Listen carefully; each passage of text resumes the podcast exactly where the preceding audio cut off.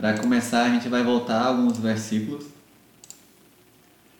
para recapitular algumas coisas e aí a gente avança. Certo? É... Larissa. Larissa, nossa ilustre oradora, vai orar aí pra gente começar, já que faz tempo que ela não ora.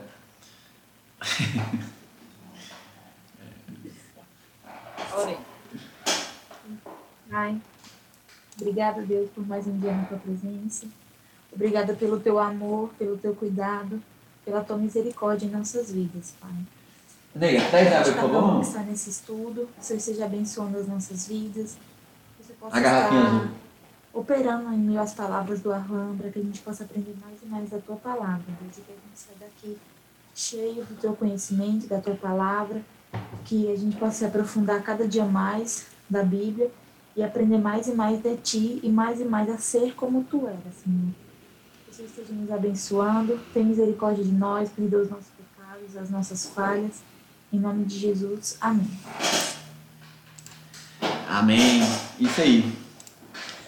Então, é, no capítulo 2, Pedro está tratando aquele assunto do, dos hereges, né? Como em resumo. E,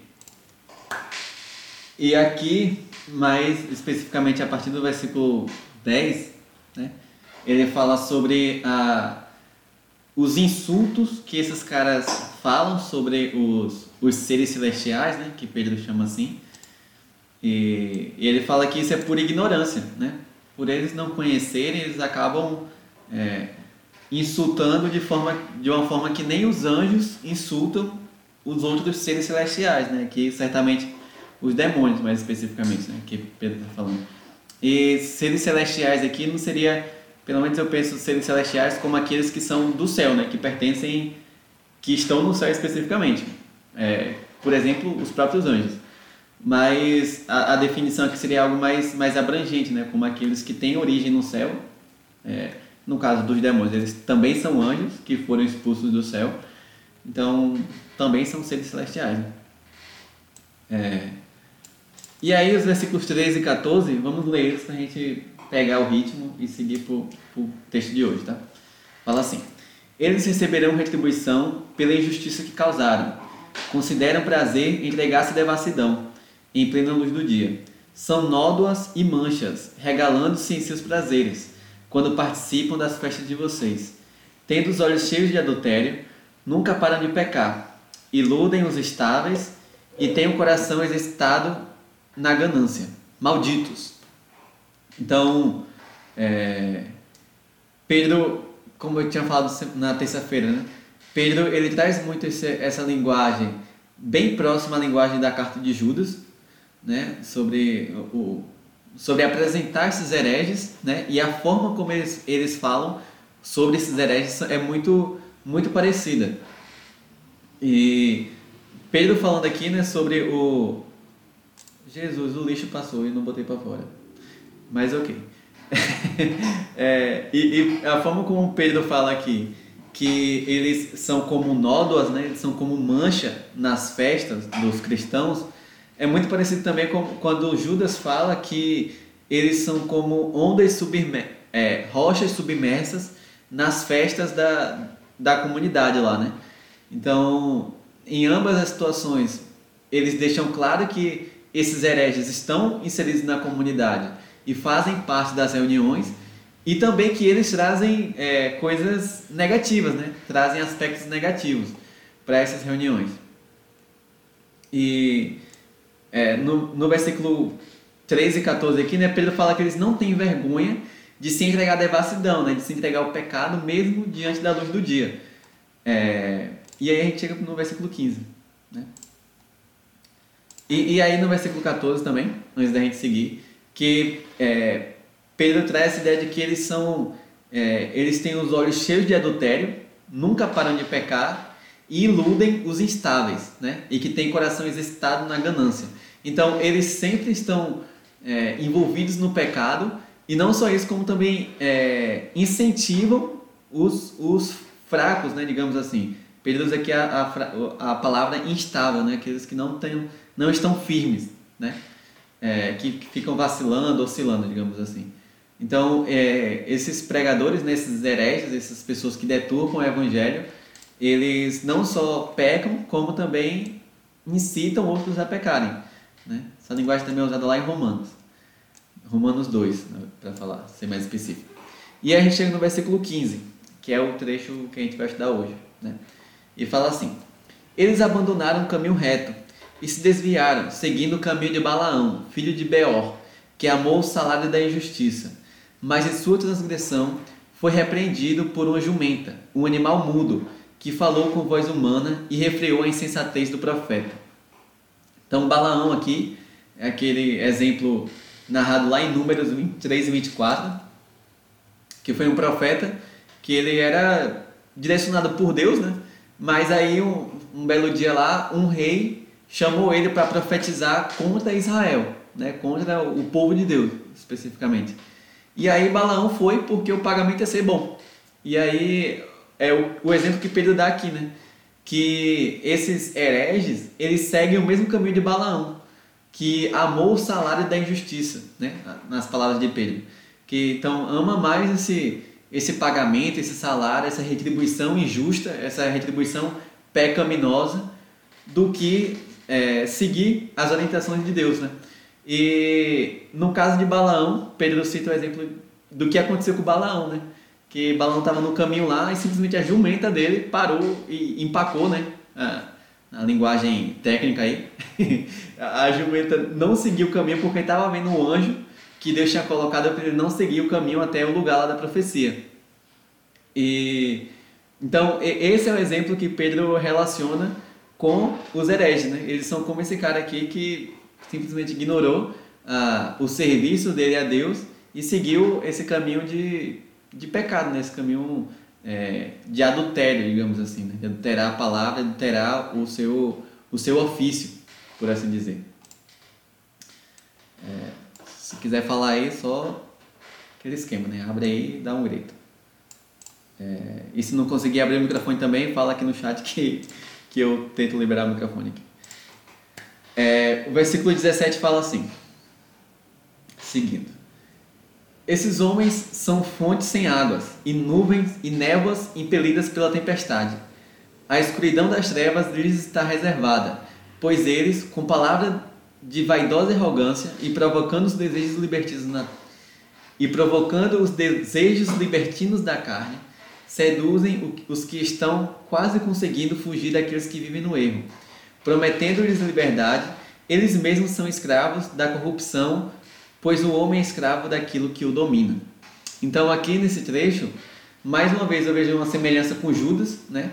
É, o versículo 17, principalmente aqui, que Pedro usa essa linguagem de é, fontes de água e névoa impelida pela tempestade, né? Judas, nos versículos 12 e 13, é, também traz muitos exemplos, muitas figuras de linguagem assim. E em ambos, eles usam essa, essa ideia de alguma coisa que não atende o seu propósito ou alguma coisa vazia, né? No caso de Pedro que ele fala fonte sem água e nuvem que é impelida, é, e névoas impelidas pela tempestade. Então é uma coisa é, neblina, né, digamos assim, uma coisa, uma nuvenzinha leve, frágil e que qualquer vento sopra e tira ela do caminho. É, e, e, Judas, né, é, especificamente, ele usa uma, ele usa essa mesma figura da, da névoa, né, só que ele usa como uma nuvem sem água. Então, ambos estão trazendo aqui ideias de, de coisas que não uma fonte sem água é uma fonte inútil, né? E, e, a névoa impelida pela tempestade seria uma coisa que é passageira, digamos assim, né? Frágil, passageira. Então, esse, essa é a, a, a figura que eles trazem sobre esses pregadores, né? Pregadores que muitas vezes é, levam muita gente com, consigo, né? Conseguem carregar muita gente, mas que não atende o propósito ao qual foi chamado, né? É, e aí, a, o final do versículo 17, Pedro recupera novamente aquela linguagem sobre a, a acusa, a condenação deles, né? falando que as trevas está reservada para eles, né? a, a condenação, e, e, o porquê disso, né? Porque eles, o versículo 18 fala, com palavras de vaidosa arrogância e provocando os desejos libertinos da carne, seduzem os que estão quase conseguindo fugir daqueles que vivem no erro. E aqui a gente pode ter inúmeros exemplos, e usando a linguagem que a gente falou na, na terça-feira também, né?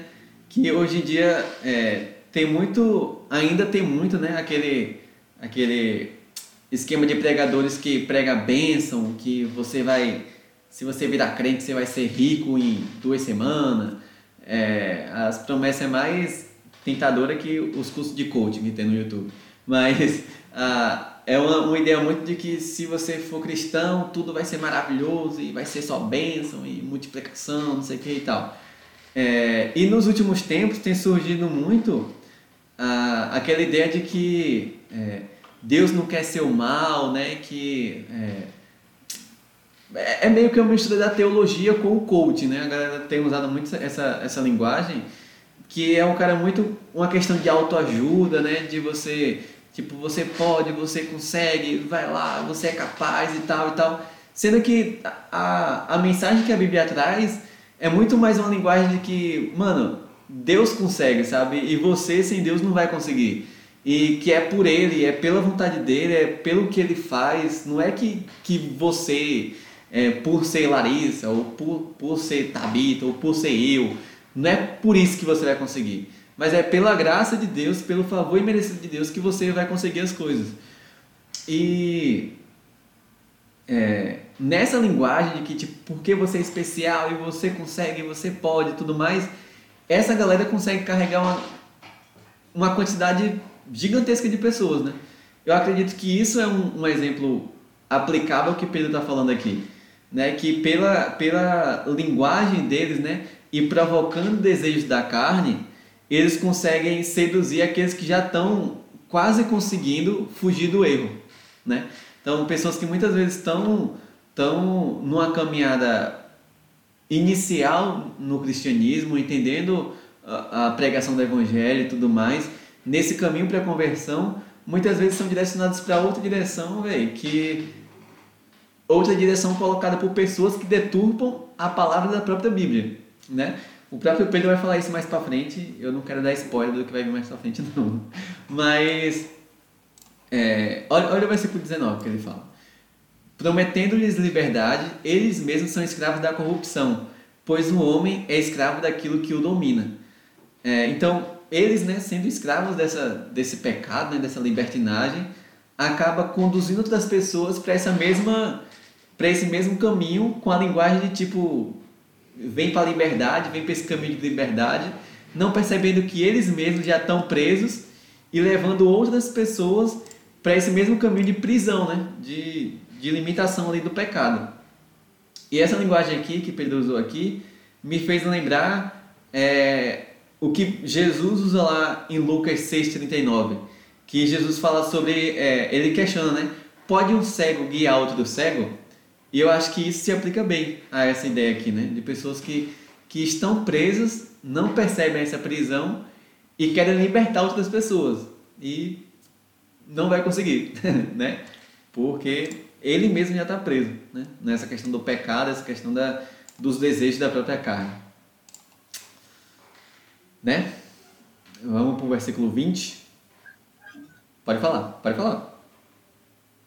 Não, eu ia falar sobre e, tipo, são dois erros, são completamente diferentes, e, tipo, mas que são muito parecidos ao mesmo tempo, que é a teologia da prosperidade, né, que leva a pessoa a buscar o evangelho do caminho errado, é, tipo, pelos motivos errados, e essa nova teologia do coach, que é, tipo, que ela, querendo ou não, ela parece mais inofensiva, mas ela acaba sendo pior do que a teologia da prosperidade, porque a teologia da prosperidade, pelo menos, bota em Deus Uhum.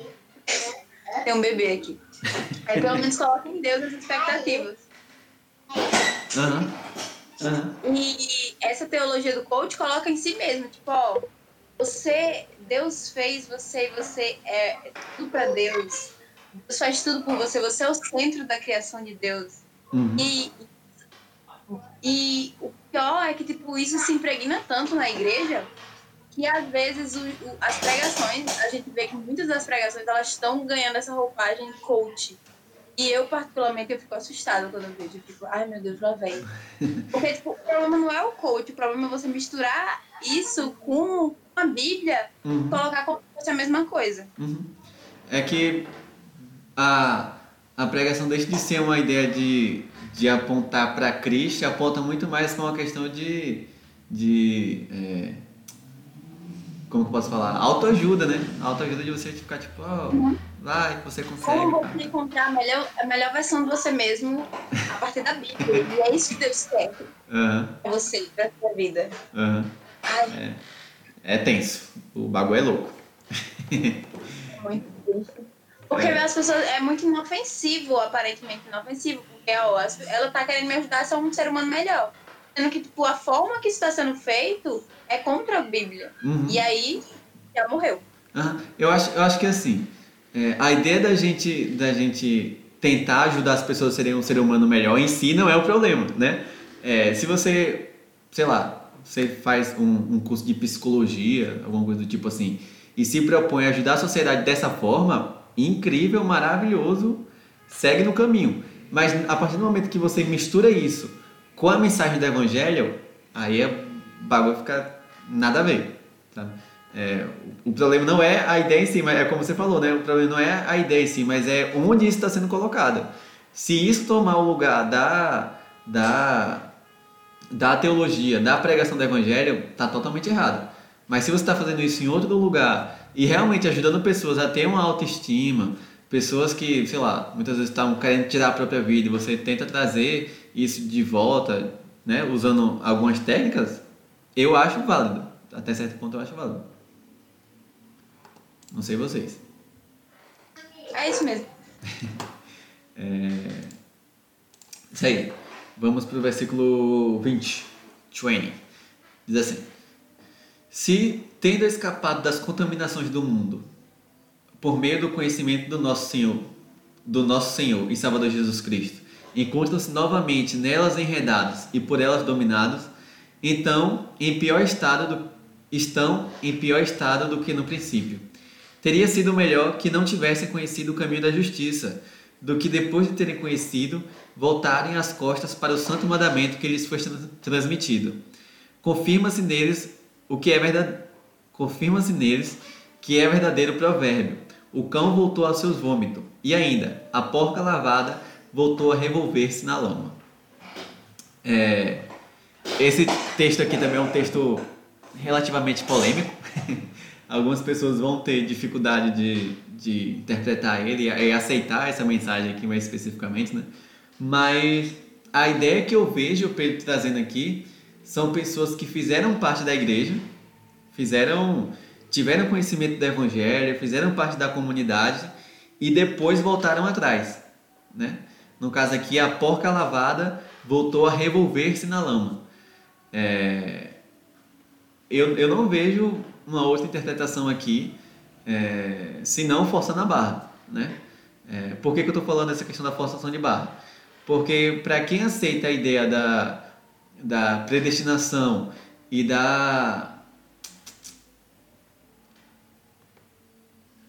é da predestinação mesmo, da ideia de que o cristão, uma vez salvo, vai ser salvo para sempre, não vai aceitar essa ideia de que o cara foi salvo, foi lavado e voltou para a lama, né? Como Pedro afirma aqui. Nesse esse versículo 22, mais específico, só para eu, eu não esquecer de falar, ele coloca do, duas frases, né? A primeira é o cão voltou ao seu vômito, que é em Provérbios 26, versículo 11. E a segunda não tem, a gente não, eu não achei pelo menos aqui a referência na Bíblia desse versículo. Então certamente era um provérbio comum na época lá de Pedro, né, e tudo mais, mas não é, não está na nossa Bíblia hoje, certo? É, mas e a ideia que ele está trazendo aqui é de pessoas que conheceram o caminho da justiça, né? É, é o que ele fala no versículo 21, né? Conheceram o caminho da justiça e tendo conhecido, depois de terem conhecido, voltaram as costas para o santo mandamento que lhes foi transmitido. É, então, eu acredito que são pessoas que fizeram parte da comunidade. Não, é, não sei, né? Até porque a gente não, não consegue ter essa ciência com relação à salvação e conversão genuína. Não sei se esse cara aqui se arrependeu dos pecados e teve uma vida nova em Cristo e depois caiu. mas é, se sim ou se não, são pessoas que fizeram parte da comunidade, né? estiveram na igreja, tiveram conhecimento do caminho da justiça. É, se ele aceitou ou não, não dá para deixar claro por esse texto aqui, né? Mas que são pessoas que chegaram ao conhecimento, alguém pregou para eles, alguém expôs o evangelho para eles, mas eles viraram as costas para esse evangelho. Eles viraram a costa, as costas para essa pregação, certo? Então, é, são pessoas que, como Pedro fala aqui, né, voltaram ao seu próprio vômito. Ou então, alguém lavado que voltou para a lama. Né? Então, é isso. É... E aí, o, o versículo 20, é... por que, que eu acho complicado né, essa questão da, da, da salvação e tudo mais? Porque Pedro fala, é, a gente está em 2 Pedro, capítulo 2, versículo 20.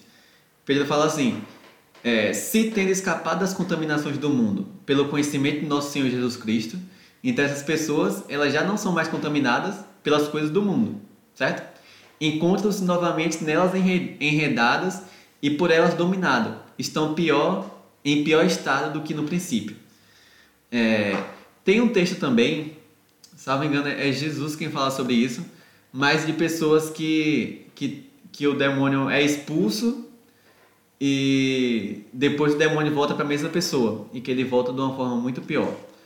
Vou ver se eu, se eu acho o texto aqui. É, mas é, eu acho que, que essas duas mensagens se encaixam bem, né? De pessoas que tiveram essa impureza tirada do seu corpo e depois voltaram para a mesma impureza, né? Foram libertas e voltaram para a mesma coisa que as condenava. Vocês têm alguma coisa a falar sobre esse texto aí, esses três últimos versículos? Alguma coisa que vocês entenderam, que vocês discordam de mim? vocês acham que eu que sou herege que estou falando aqui. Senão a gente vai, vai ser capítulo 3. Então tá. Vamos para o capítulo 3.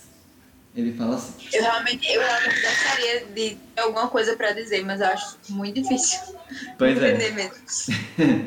pois é. E qual foi qual dos provérbios que tu disse que não tem na Bíblia, que tu não achou? O, o segundo, da o da porca. É, o da porca. Larissa ia falar? Não, eu ia falar assim, que esse versículo de Pedro, lá na igreja da Paraíba, né, que eu fazia parte, eles usavam para pessoas desviadas mesmo, né, tipo, para dar aquela cajadada, né. Eles sempre usavam isso. É muito bom mesmo.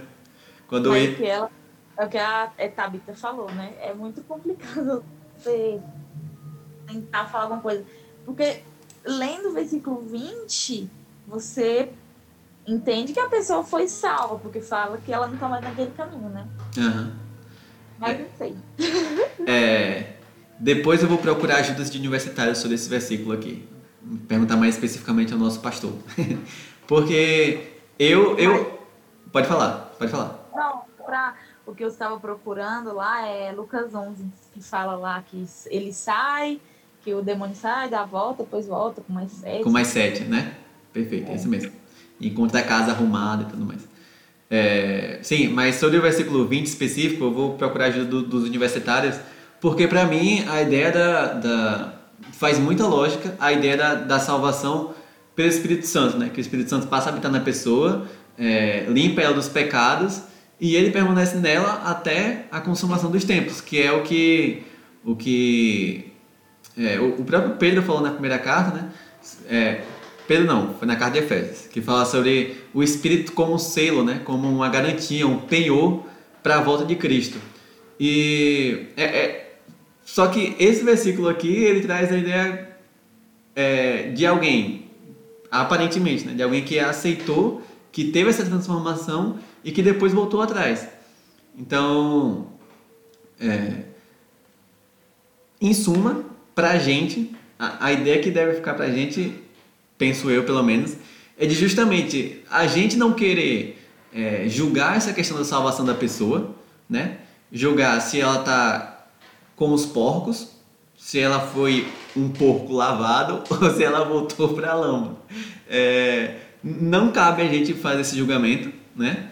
mas e que sempre sempre trabalhar para que o Espírito Santo lave os porcos ao nosso redor, assim como ele nos lavou, né? Assim como ele fez da gente uma porca lavada.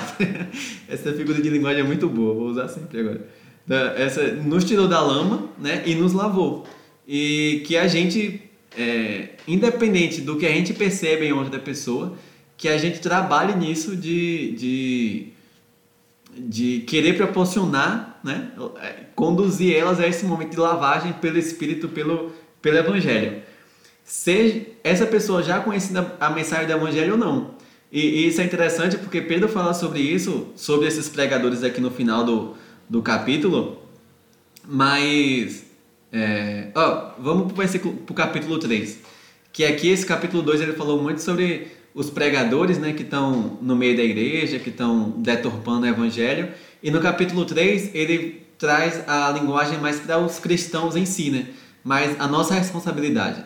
E no versículo 1 ele fala assim: Amados, esta é agora a segunda carta que lhes escrevo. Em ambas, quero despertar com estas lembranças a sua mente sincera, para que vocês se lembrem das palavras proferidas no passado pelos santos profetas e do mandamento do nosso Senhor e Salvador que os apóstolos de vocês lhes ensinaram. Então, é, Pedro falou também no início da carta, né, lá no capítulo 1, que ele estava escrevendo para pessoas que já conheciam o Evangelho né, que já conheciam a mensagem da salvação em Cristo e tudo mais, mas que ele estava escrevendo para que eles se lembrassem. Né? Então, como eu estava falando antes, é, ele fala sobre esses pregadores que conheceram a mensagem do Evangelho e agora viraram as costas, né? É, ignoraram a mensagem que conheceram, mas ao longo da carta toda ele está trazendo para a gente se lembrar e ficar se lembrando sempre sobre essa mensagem da salvação né? Sobre essa a preciosidade da mensagem do evangelho, né? essa coisinha fofa que é o evangelho. E e é, no início do no capítulo 1 lá, né, Pedro falou que ele até ele morrer, ele vai insistir de relembrar o povo sobre sobre essa mensagem, sobre sobre a salvação em Cristo.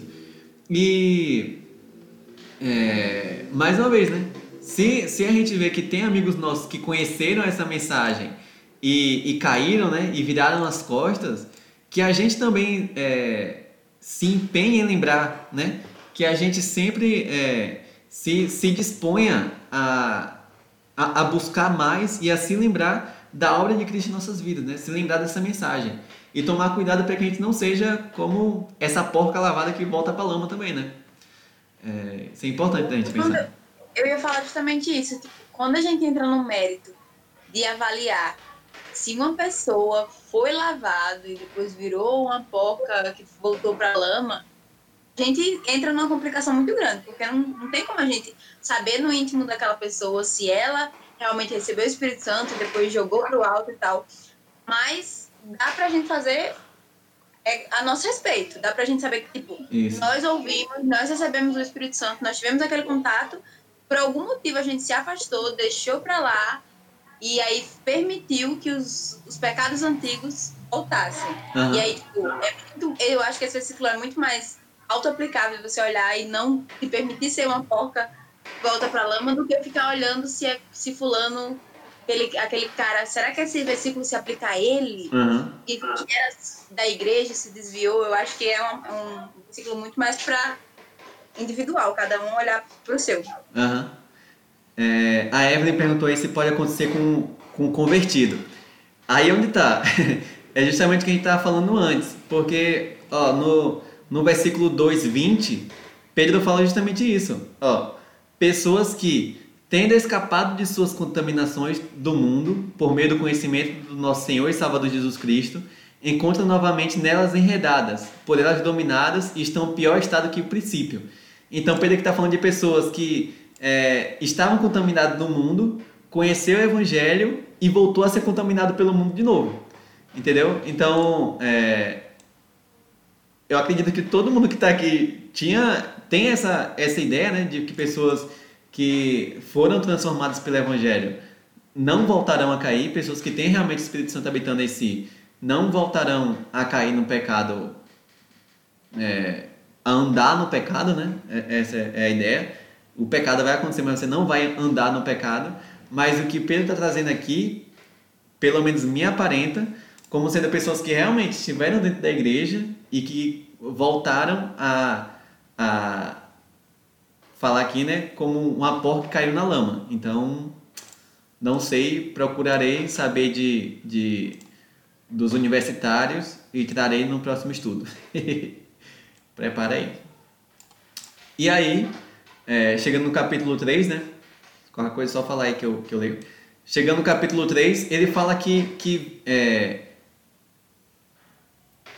ele quer despertar a lembrança das pessoas para três coisas: as mensagens dos profetas e os mandamentos do Senhor, do nosso Senhor e Salvador, que os apóstolos ensinaram. Então, é, Pedro aqui, além dele estar tá lá bem no, no começo do, do, Novo Testamento, né, digamos assim, nos primeiros anos lá que ele estava se, se formando e tudo mais, ele já tinha essa noção, né? de usar o tempo dos profetas, as mensagens dos profetas e também as mensagens de Jesus e dos que vieram depois de Jesus também, né, dos seguidores de Jesus.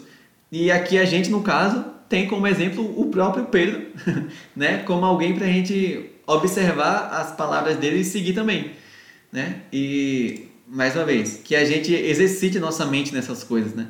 Que a gente é, se esforce em, em nos relembrar dessas mensagens, né? Dessa do valor da morte de Cristo por nós e da salvação e da preciosidade do sangue de Cristo vertido em nosso lugar, né? Aquela música lá da Santa Ceia. certo? Vamos para o versículo 3. Agora vamos ler um trecho um pouco mais maior, até o versículo 7, que fala assim: Antes de tudo, saibam que nos últimos dias surgirão escarnecedores, zombando e seguindo suas, suas próprias paixões. Eles dirão: O que houve com a promessa da sua vinda? É, desde que os antepassados morreram, tudo continua como desde o princípio da criação. Mas eles deliberadamente se esquecem de que há muito tempo, pela palavra de Deus, eles tinham céu e terra, essa formada da água e pela água. E pela água o mundo daquele tempo foi submerso e destruído. Pela mesma palavra, os céus e terra que agora existem é, estão reservados para o fogo, guardados para o dia do juízo, para a destruição dos ímpios. Só até aqui. E aqui, é, Pedro traz mais uma coisa, né? No capítulo 2, ele trouxe para a gente falando: ó, sempre existiram é, hereges, né? Sempre existiram pessoas, falsos profetas e falsos mestres. E agora vai continuar surgindo mais ainda. E aqui, no caso, ele agora sai dos falsos mestres e traz para os zombadores, né? Para aquelas pessoas que olham para a gente e falam, tipo, mano, você é crente aí, você está falando que Jesus vai voltar, mas faz dois mil anos que Jesus morreu e não voltou ainda. É, e aqui, né, na, na, linguagem de Pedro mais especificamente, ele está falando que esses zombadores vão trazer a ideia de que, tipo, tudo continua da mesma forma como desde o princípio da criação. Ao ver Jesus, Veio o povo depois de Jesus, esse povo todo morreu, tá vindo mais gente, esse povo tá morrendo e nada tá mudando, né? E pra gente hoje mais ainda, né? É, dois mil anos se passou e o povo fala, tipo, meu filho, dois mil anos passou e seu Jesus não voltou. E, e é isso que Pedro está trazendo aqui, né? E aí no versículo 5, ele fala que essas pessoas, elas esquecem deliberadamente.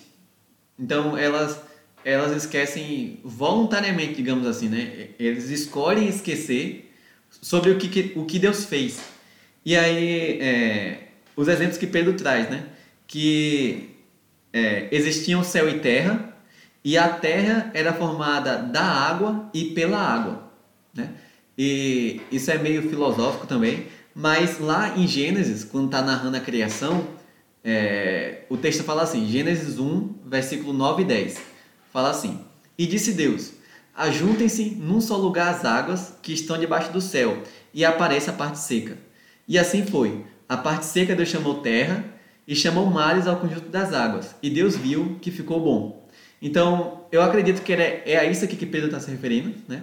Pelo conhecimento que ele tinha da cultura judaica e tudo mais, certamente era sobre os gêneros que Pedro estava se referindo, sobre essa questão de que é, Deus olhou para a terra e falou, tipo, a água vai mais para lá e deixa aparecer terra aqui, né? E, e, e aqui eu, seria o que Pedro está falando de é, a terra é formada da água e pela água. Pelo menos foi o que eu entendi aqui do, do trecho, né? É, e aí, o versículo 6 ele fala que essa mesma água que Deus separou e fez a terra seca, foi por essa mesma água que Deus inundou a terra, lá na época de Noé, e, e, e fez com que tudo fosse submerso e destruído. Né? Então, é, e por último, ele fala que por essa mesma palavra, é, por essa mesma palavra de Deus que criou a terra, criou os céus, fez a água, tirou a água, colocou a água de volta, por essa mesma palavra, os céus e a terra estão tá reservada para o fogo.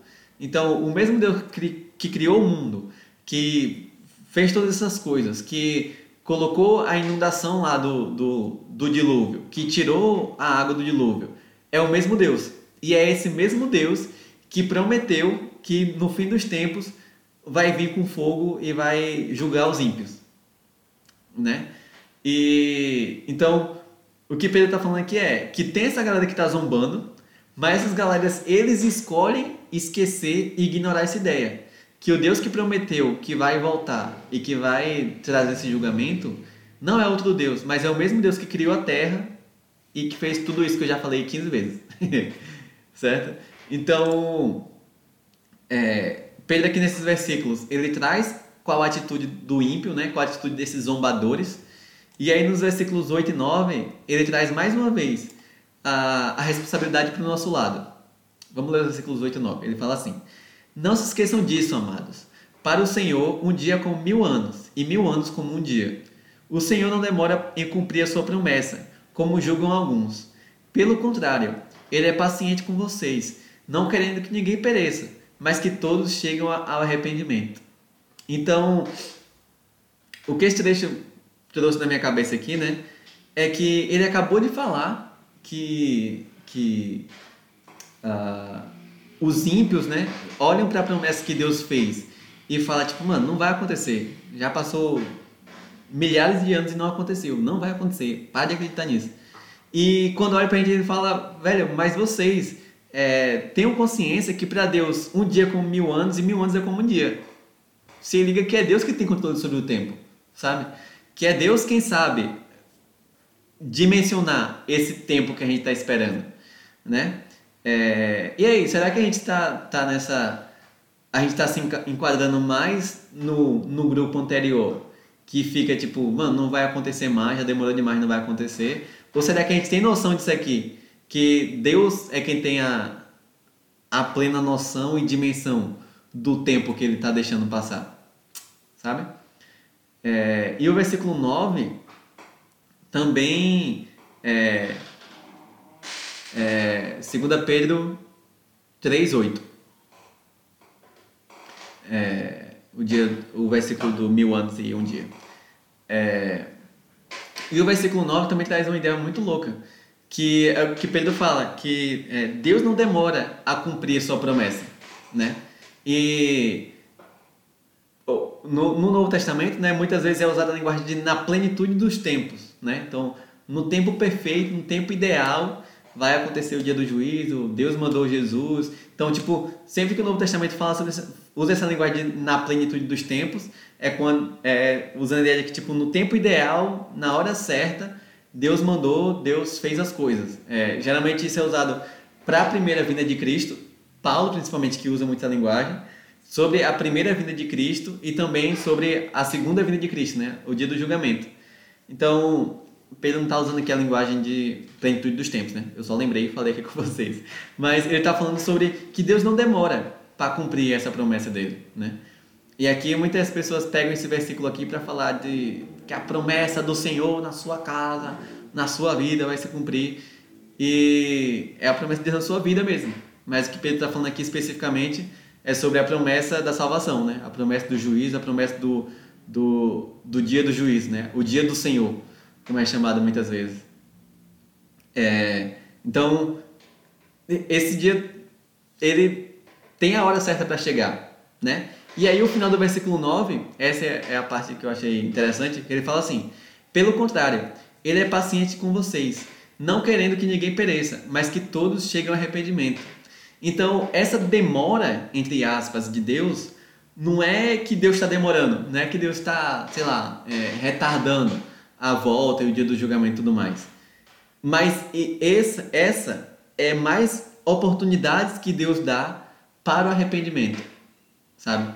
E isso com relação aos ímpios e também com relação a nós, né?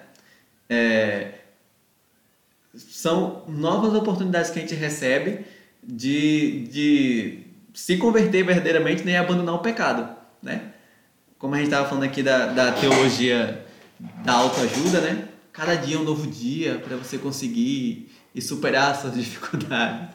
Mas aqui no caso está falando sobre novas oportunidades de você se arrepender dos seus pecados e mudar de vida, né? Então que a gente é, quando a gente acordar mais um dia a gente não olha tipo fala ah senhor o senhor não voltou ainda volta logo pelas caridades que eu não aguento mais mas que a gente olhe para isso como uma prova da misericórdia de Deus sabe como a prova de que ele tem sido é, ele tem compaixão da gente e que ele tem dado novas oportunidades da gente mudar de vida, sabe? E da gente se afastar do pecado, realmente como ele espera que a gente faça, né? Então, para mim foi pesado esse versículo, não sei para vocês. Vocês querem falar aí sobre esse trecho aqui dos zombadores e dos mil anos? Enquanto vocês pensam, eu tomo água.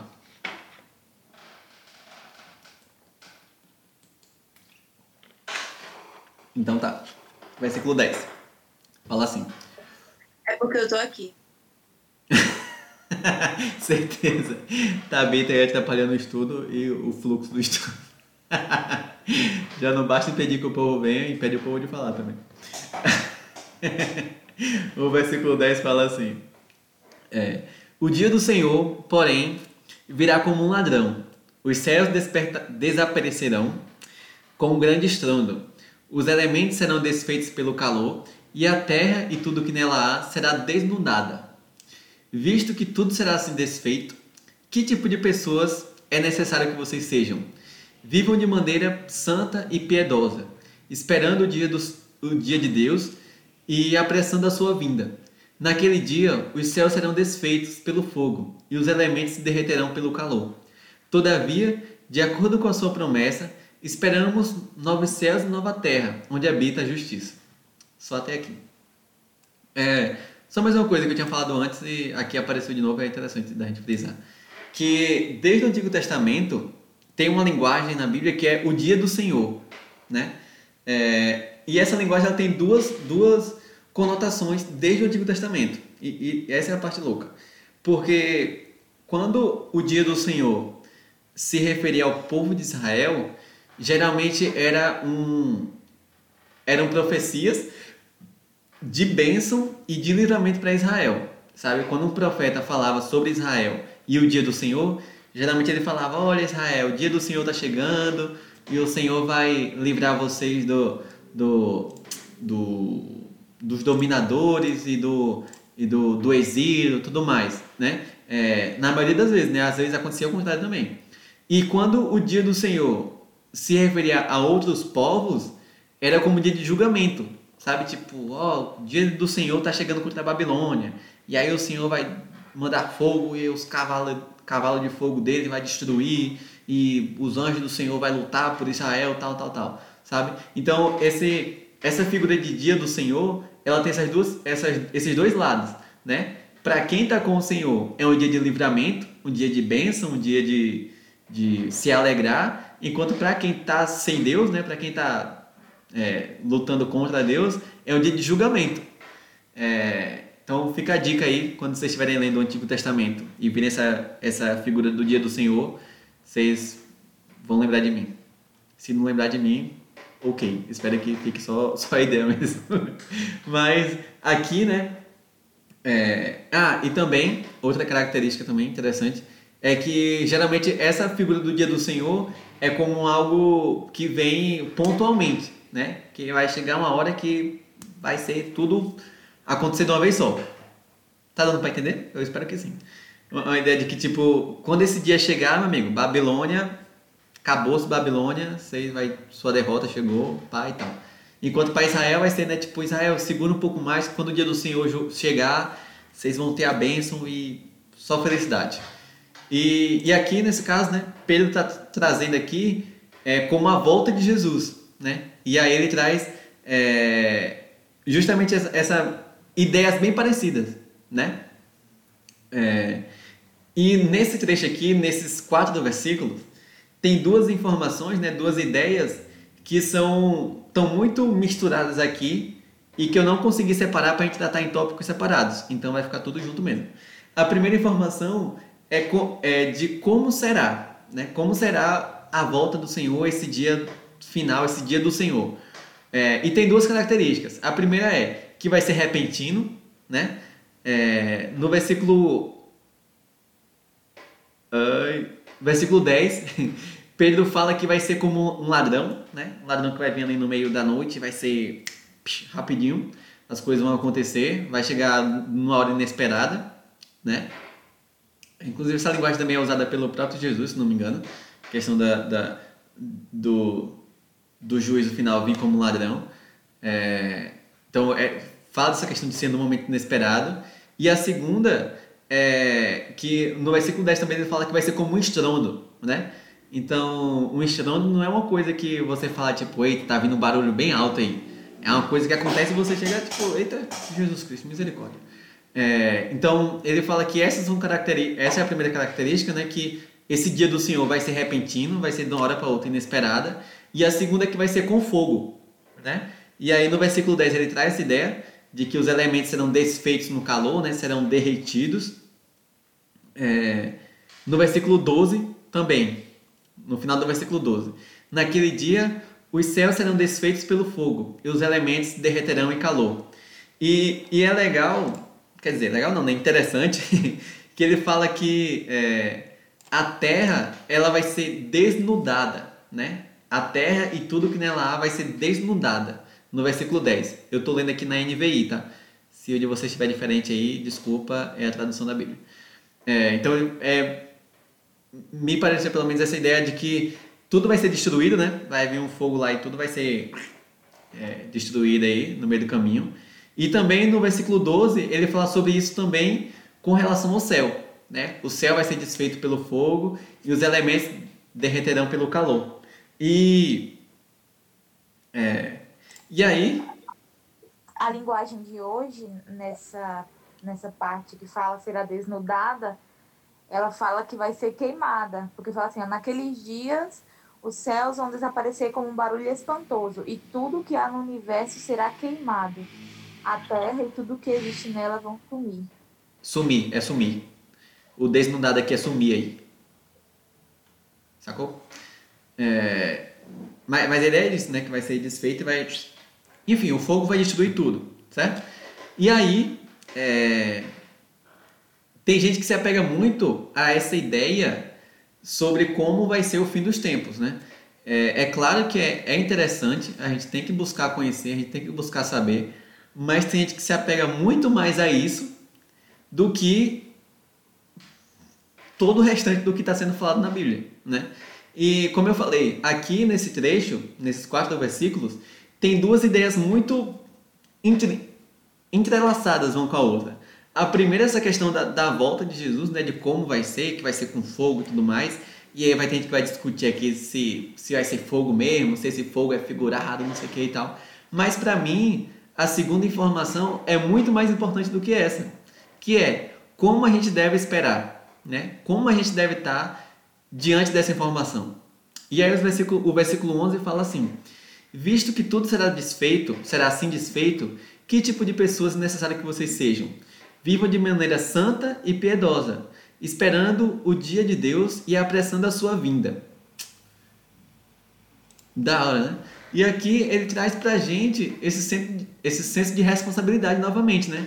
Pra gente olhar como a gente tem agido, como tem sido nossas atitudes diante do, dos contextos, né? É, e aí, esperando o dia de Deus, né? Esperando essa volta de Deus é, que aconteça e tudo mais. E aí, a segunda parte do, capítulo, do versículo 12, ele fala, apressando a sua vinda. E aí tem duas possibilidades de interpretação para esse apressando. O primeiro é a questão da ansiedade, né? De você ficar ansioso e falar, tipo, volta, Senhor, vem logo, Jesus, uhul. vem Jesus, volta logo. É, nessa ideia de, de ansiedade, né, para que aconteça logo.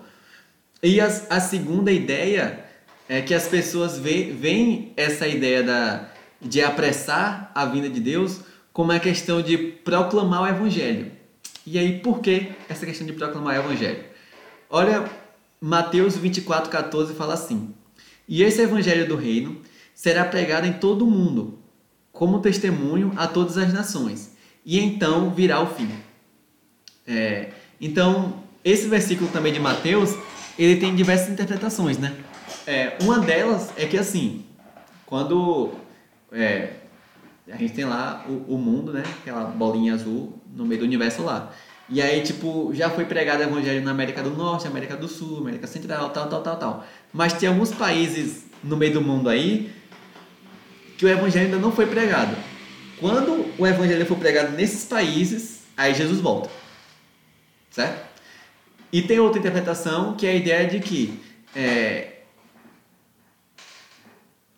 é, é, essa vinda do fim e a proclamação do evangelho, elas vão acontecer conjuntamente, sabe? Não é que o fim está condicionado à pregação do evangelho, mas que elas vão acontecer é, se, se entrelaçasse no acontecimento. Tá dando para entender? É, Sabe mais uma vez falando da tradução da linguagem de hoje? O versículo 12, ele, ele fala, né? Esperem a vinda do dia de Deus e façam o possível para que venha logo. Eu acho que essa façam o possível para que venha logo se encaixa precisamente no que você falou em relação ao, evangelismo, a proclamação do evangelho.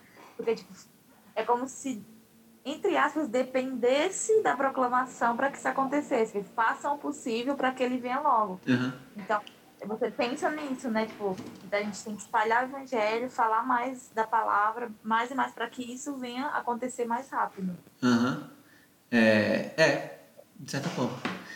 É, mas aí também, numa, numa questão mais, mais, digamos assim, mais abrangente, né? Tem a questão do evangelho, que a gente tem essa responsabilidade da, da, de proclamar o evangelho, né? Vendo, tendo em mente justamente isso que foi falado antes, né, da questão de ser, é, ser iminente, que vai ser no momento que a gente não espera e que vai ser simplesmente vai acontecer. É, se bem que com 2020 a gente já está esperando que aconteça mesmo, porque são muitos sinais ao mesmo tempo, mas, mas chorando, é, rindo de nervoso. Mas é, não é tipo, eu pelo menos acredito que não seja uma coisa tipo, é, se eu pregar vai acontecer, se eu não pregar não vai demorar mais para acontecer. Mas eu, eu vejo realmente com, com essa ideia da, da ansiedade, sabe? Da gente estar ansioso pela volta de Cristo e não por querer ser liberto desse mundo e falar, tipo, ah, esse mundo não presta, não quero mais ele. Mas sabendo ter, ter, ter prazer nas duas coisas, né? É, como o Paulo fala em uma das cartas deles, que eu não lembro qual que é, que ele fala da questão de que você... É, dele ter prazer de ir morar com Deus no céu, mas ele também tem prazer de ficar na terra e continuar pregando o evangelho, sabe? Que a gente esteja nessa pegada, sabe? De, de estar ansioso por saber o prazer que vai ser no céu, mas é, não desprezando o que a gente pode viver aqui na terra ainda, certo? É, a gente vai até o final do capítulo hoje, tá? Vai demorar, talvez demore um pouquinho mais. É, então, e aí no versículo 13, é, mais uma vez, diante desse, dessa questão do, de tudo ser destruído com fogo e tudo mais, talvez muitas pessoas tenham isso como uma, uma perspectiva muito pessimista, né? Por assim dizer. Alguém, pessoas que falam, tipo, nossa, mas isso aqui vai se acabar, meu computadorzinho fofo, tudo que eu construí com minha família, minha casa que eu comprei e tudo mais. Mas o versículo 13 traz o que qual que deve ser nossa atitude, nossa esperança diante dessa destruição iminente, né? Que é, todavia, de acordo com a sua promessa, esperamos novos céus e nova terra, onde habita a justiça. Então, a destruição dessa terra aqui é, não vai ser uma coisa negativa, sabe? E essa questão também de como a gente observa a volta de Cristo aponta também para aquele versículo lá de Mateus 6, é, que fala sobre onde a gente está juntando nosso tesouro, sabe? Se o nosso tesouro está sendo juntado aqui na terra, realmente, meu filho, aí você vai, você vai sofrer muito ao pensar que isso aqui vai ser destruído com fogo, sabe? Talvez você tenha acabado de casar há poucos anos e tá tipo, ai Senhor, demorou tanto para comprar essas coisas aqui da cozinha, essas coisas do quarto. mas mas é, pensa que isso, velho, se, se seu coração tiver nisso, realmente você vai sofrer muito. Mas se seu coração tá nessa perspectiva aqui, de um novo céu e uma nova terra, um lugar onde a justiça reina e que vai ser tudo muito melhor e tudo muito diferente, você não vai ver essa essa destruição com fogo como algo negativo, sabe? É, e aí também, isso também vai dizer, como eu falei antes, né? Sobre como você espera o dia do Senhor. Será que você espera o dia do Senhor como um momento de medo, que você fica tipo, ai, o dia do Senhor está chegando? Ou será que você espera o dia do Senhor como tipo, eita Jesus, está chegando o dia, glória a Deus, vamos que vamos, sabe? E aí, como que você espera o dia do Senhor? Com alegria e felicidade e ansiedade, ou com medo e tristeza e, e medo de novo? E aí? Acho que ninguém quer falar nada. Então vamos para o versículo 14, para a gente acabar logo o texto. E o versículo 14 fala assim: Portanto, amados, enquanto esperam estas coisas, empenhem-se para serem encontrados por Ele em paz, imaculados e inculpáveis. Tenham em mente que a paciência do Senhor significa salvação, como também o nosso amado irmão Paulo lhes escreveu, com a sabedoria que Deus lhes deu. Ele escreveu, ele escreve da mesma forma em todas as cartas, falando nelas desses assuntos.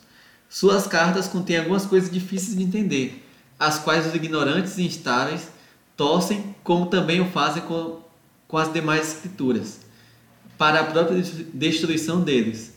Portanto, amados, sabendo disso, guardem-se para que não sejam levados pelo erro, dos que não têm princípios morais nem nem percam a sua firmeza e caiam. Certo? Então, esse trecho aqui, ele é muito engraçado, pelo menos para mim é engraçado, porque Pedro fala sobre a relação dele com Paulo e com a obra dele, né? E o engraçado que eu acho é quando Pedro fala no versículo 16 sobre as coisas que, que Paulo escreve, né? Que ele fala que as coisas que Paulo escreve, muitas coisas são difíceis de entender, né? E que também por isso algumas pessoas pegam essas coisas que Paulo fala, que é difícil de entender, e deturpa, né? E, e, eles fazem isso não só com o que Paulo fala, mas também com as demais escrituras. É, e o próprio Paulo fala sobre isso quando ele está escrevendo sobre a graça, né? Ele fala que as pessoas veem a pregação dele sobre a graça e, e, e fala tipo, ah, mas se não, não sou salvo, é, se eu sou salvo é, para além daquilo que eu faço, né, independente do que eu faço, eu vou ser salvo, então eu vou viver loucamente. E, e Paulo mesmo, ele, ele fala, tipo, ó, tem algumas pessoas que interpretam assim, mas isso é heresia, né? Cuidado com esse povo aí que está deturpando a mensagem. E Pedro cita isso também, né? Paulo escreve umas coisas meio difíceis de entender, mas. É, e, e, tem gente que pega isso e deturpa. E aí também, no final do versículo 16, ele fala, né? Que essas pessoas que tossem é, a palavra, tossem para a própria destruição. Né? Então, mais uma vez, Pedro traz essa ideia da, das pessoas que deturpam o evangelho. E ainda falando sobre Paulo, né? É, a, a, forma como Pedro fala sobre ele, né? ele fala é nosso amado irmão Paulo. Então, se a gente pensar na, na questão da história do começo da igreja lá, Paulo não andou com Jesus, na verdade ele perseguiu os cristãos, né? Depois, do, depois da época de Jesus lá. E depois ele teve um, um, um encontro com Deus e tudo mais, e, e, e converteu e saiu para pregar para os gentios. E houve aquela divisão de trabalho, né, digamos assim, entre Paulo e Pedro, que Pedro pregava para os judeus e Paulo para os não-judeus. É, então, é, é, é, esse assunto, né, talvez muita gente olhe e fale, nossa, Paulo e Pedro devia tá, ser bem tensa a relação entre eles. E aí o que Pedro traz aqui é que não, que ele aceitava Paulo como irmão e como ajudador, né? Pela forma como Pedro descreve aqui, que Paulo também escrevia sobre esses mesmos assuntos nas cartas dele. Então isso demonstra que Pedro aceitava o ministério de Paulo, né? Mesmo que ele não seja não não tivesse caminhado com Jesus. Pedro afirma que a, a, o apoio dele ao trabalho de Paulo, aos escritos de Paulo. E, e é isso. Mas, né? É, essa não é a parte mais importante desse trecho aqui. Pelo contrário, né? É, é interessante observar isso, observar essa forma como Pedro fala sobre Paulo, mas o mais importante é a mensagem que está sendo tratada aqui, né? Então, no versículo 14 é o que fala, né? É, Empenhe-se para serem encontrados por ele em paz, imaculados e inculpáveis. É, então, ele nos incentiva a buscar desenvolver essas características né, é, diante da volta de Jesus. E aí a pergunta que fica para a gente é: se a gente soubesse que Jesus estava voltando agora, nesse exato momento, será que os nossos sentimentos seriam esses de paz, né? Esse sentimento de tranquilidade diante da volta de Jesus? Será que a gente seria visto como imaculado e inculpável? Ou será que a gente seria visto como pecador imundo, que tem muito que melhorar ainda? Sabe? É claro que a gente vai continuar tendo muito que melhorar até o momento dessa, dessa volta de Jesus, mas é, se a gente já tem buscado essa santidade aqui, é, é, essa melhora pela obra do Espírito Santo, a gente vai estar em paz, né? Quando Jesus voltar, a gente vai estar muito mais tranquilo e descansado nesse momento da volta dele. Então, que a gente se empenhe em ser encontrado assim como Pedro fala aqui, né? em paz, imaculado e inculpável. No final do versículo 14 ele fala isso. É... E aí no versículo 15 ele fala assim: Tenho em mente que a paciência do Senhor significa salvação. E isso aqui é aquilo que ele falou lá no versículo 9, né? De que essa demora, entre aspas, né? Da, da volta de, de Jesus, né? essa demora para o dia do Senhor, é, é na verdade uma no... são novas oportunidades que Deus nos dá para o arrependimento. Né? E aqui Pedro fala que essa paciência do Senhor significa salvação. Da hora, né? Profundo e pesado. Ah, e outra coisa também do versículo 9 que eu não comentei é que ele fala que é, o desejo de Deus é que todos sejam salvos, né? Cadê? Deixa eu ver aqui. Ó. Ó. Ele é paciente com vocês, não querendo que ninguém pereça, mas que todos cheguem ao arrependimento. Então, é, por diversas vezes a gente.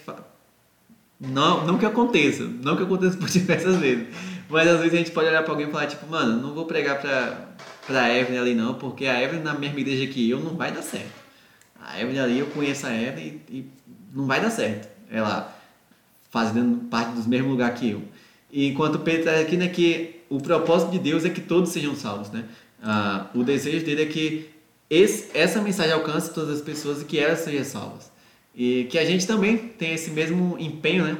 esse mesmo. É, é,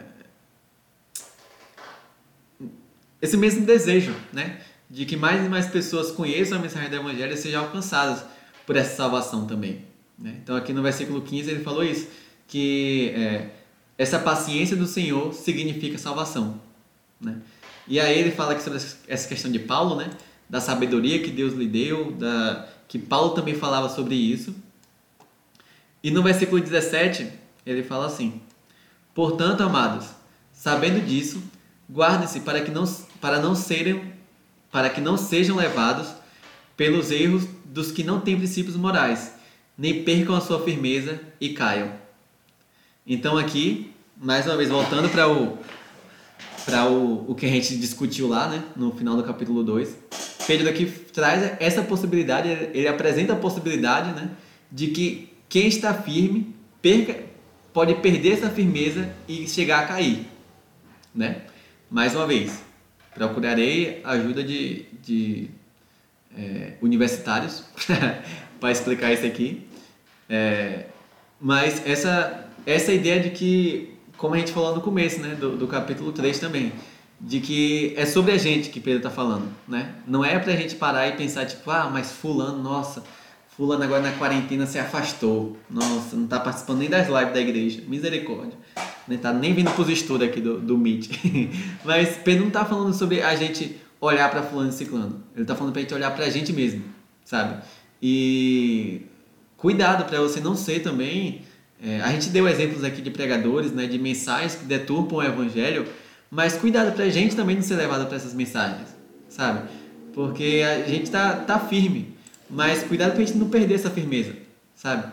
Cuidado para a gente não ser pego num dia é, mais emocional, digamos assim, né, com as emoções mais afloradas e chegar alguém falar tipo, você é especial, você pode, você consegue. E você fala, uh, é isso mesmo, eu posso, eu consigo, porque Jesus é top.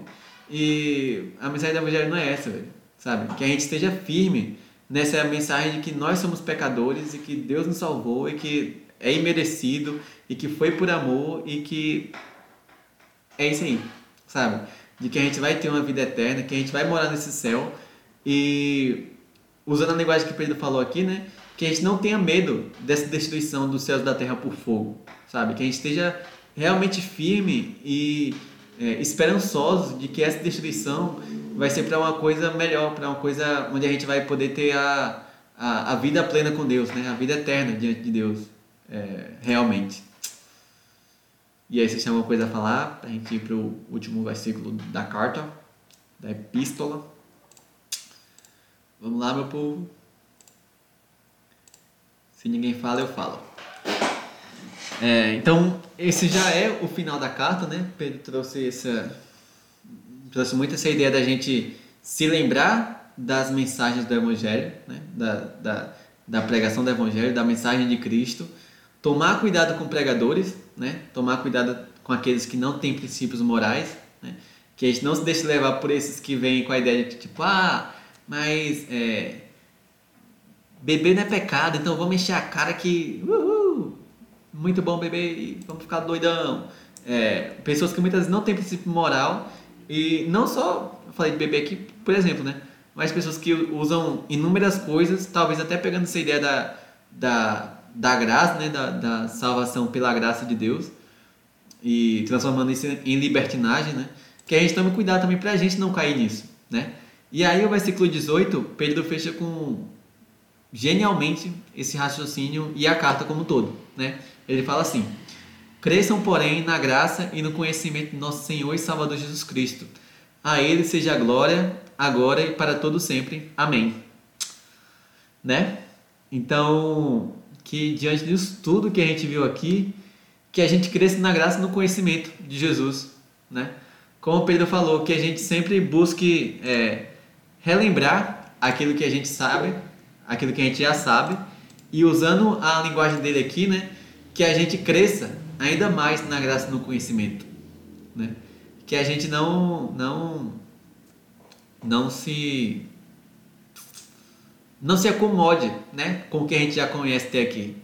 Talvez você conheça muito e glória a Deus pelo tanto que você já conhece, mas não se acomode com isso, sabe? Busca mais, busca ter mais intimidade com Deus, ter mais um relacionamento mais próximo com Ele e estar mais próximo dele, né?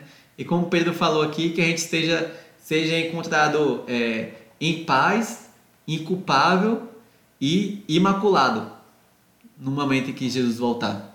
E sabendo que esse dia vai ser a qualquer momento e pode ser agora, inclusive. É, não foi agora, mas pode ser a qualquer momento.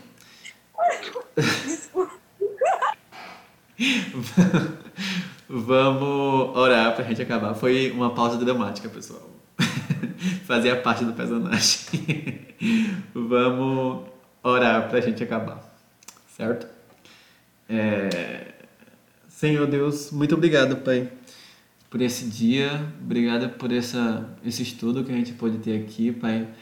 E muito obrigado, Deus, por Assim como era dito no Antigo Testamento, né, que as tuas misericórdias se renovam cada manhã em nossas vidas, Pai.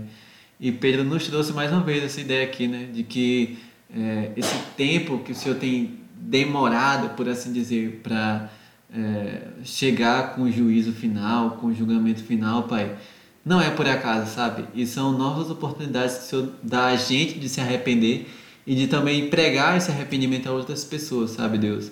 E muito obrigado por isso, Pai. A gente pede perdão, Deus, por, por nossos erros e nossas falhas, sabe? A gente conhece o que a gente tem falhado, sabe? Muitas vezes a gente faz, é, comete falhas, comete pecados é, que a gente não percebe, né? A gente já está tão acostumado que a gente vai, uh, chega e, e peca. E nós queremos te pedir perdão por isso, Pai. Te pedir perdão por muitas vezes estarmos acostumados com os pecados, Deus. E te pedimos que o Senhor nos, nos ajude a mudar, sabe? Que o Senhor nos ajude a ter uma vida diferente, é, nos ajude a melhorar, né? Citando aquele grande poeta brasileiro. É, Deus, que o Senhor transforme nossas vidas, Pai. E assim como Pedro falou aqui, Pai, que a gente seja encontrado em paz e inculpável diante do Senhor quando o Senhor voltar, Pai.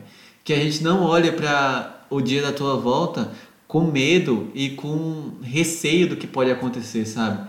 Mas que a gente olhe com ansiedade, com prazer do que o Senhor, porque o Senhor está voltando e que vai ser top viver com o Senhor no céu, sabe? É, Deus, que a gente anseie e como a linguagem que Pedro usa aqui, né, que a gente apresse a tua volta, sabe? Como a gente discutiu aqui, Pai, que a gente pregue o Evangelho, que a gente leve isso aos quatro cantos da terra, sabe? Por mais que a gente saiba que não é pelas nossas forças, sabe, que isso vai acontecer e que não é pelo, sei lá, pelo meu esforço que o Senhor vai voltar antes ou depois. Mas que a gente é, prega o Evangelho, sabe, Deus? Se esse Evangelho transformou o nosso coração verdadeiramente, Pai, a gente vai ter é, essa, esse ímpeto né, para pregar para mais pessoas. Se isso transformou realmente nosso coração, a gente vai querer que o máximo de pessoas ouça e conheça essa mensagem também. Então, que o nosso coração seja transformado, Pai, e que nós nos lembremos a cada dia, que o Teu Espírito Santo nos, nos ajude a se lembrar a cada dia da Tua transformação em nossas vidas e dos Teus feitos, das Tuas promessas, Pai. É, Deus, e que o nosso conhecimento na Tua palavra, na, no Senhor, Deus, aumente a cada dia, sabe?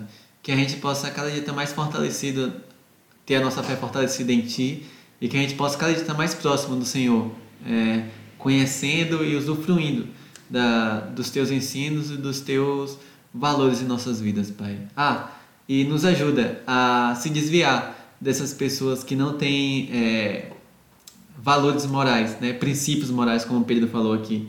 Essas pessoas que deturpam o teu evangelho, deturpam a tua palavra, Pai. Que a gente perceba, tenha sensibilidade e se desvie deles, sabe? Que a gente mude nosso percurso e se afaste deles é, das suas mensagens, das suas palavras. Mas assim como Judas nos ensina lá, Deus, na sua epístola, que a gente ama essas pessoas e os oriente, né? A, ao caminho do evangelho verdadeiro, sabe? Que a gente odeia a sua roupa manchada pelo pecado, mas que a gente ame os indivíduos, Pai. É, e mais uma vez, Pai, nos limpa, sabe? No, nos purifica e nos livre dos pecados, Pai. Nos perdoa e é isso, Deus. Nós te amamos e te louvamos por tudo. O Senhor é muito bom com a gente. Amém.